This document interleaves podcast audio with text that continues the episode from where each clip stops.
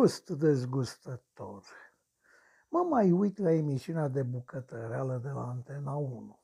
Mă mai uit pentru că formatul neschimbat de ani de zile, glumele neschimbate de ani de zile, scenariul neschimbat de ani de zile, oamenii neschimbați de ani de zile, ne-au dus la o stare de plictiseală în care, atunci când emisiunea lipsește, nu prea mai simți că ți lipsește. Ei bine, uitându-mă din nou la șef la cuțite, am constatat că printre alte lucruri neschimbate se mai găsește ceva imuabil, anume limbajul concurenților.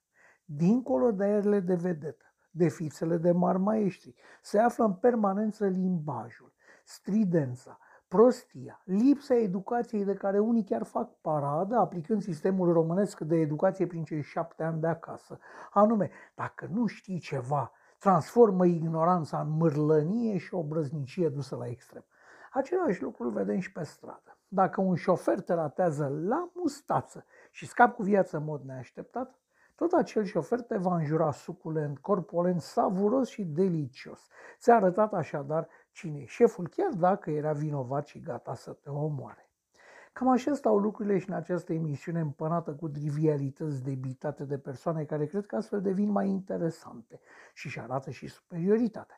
Notați, vă rog că nu mă leg de lipsa acordului gramatical sau de englezismele fără noi mă folosite în locul cuvintelor românești. Asta le las pe altă dată.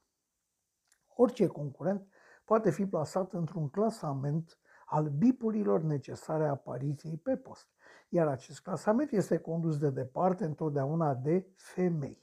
În mod paradoxal, femeile sunt cele mai stridente în limbaj, folosesc cea mai mare cantitate de bip-bip și se exprimă într-un mod absolut abject. Oare ăștia sunt românii medii? Așa se întreabă un om de pe stradă, după ce a urmărit o emisiune pentru gust cu mult dezgust. thank you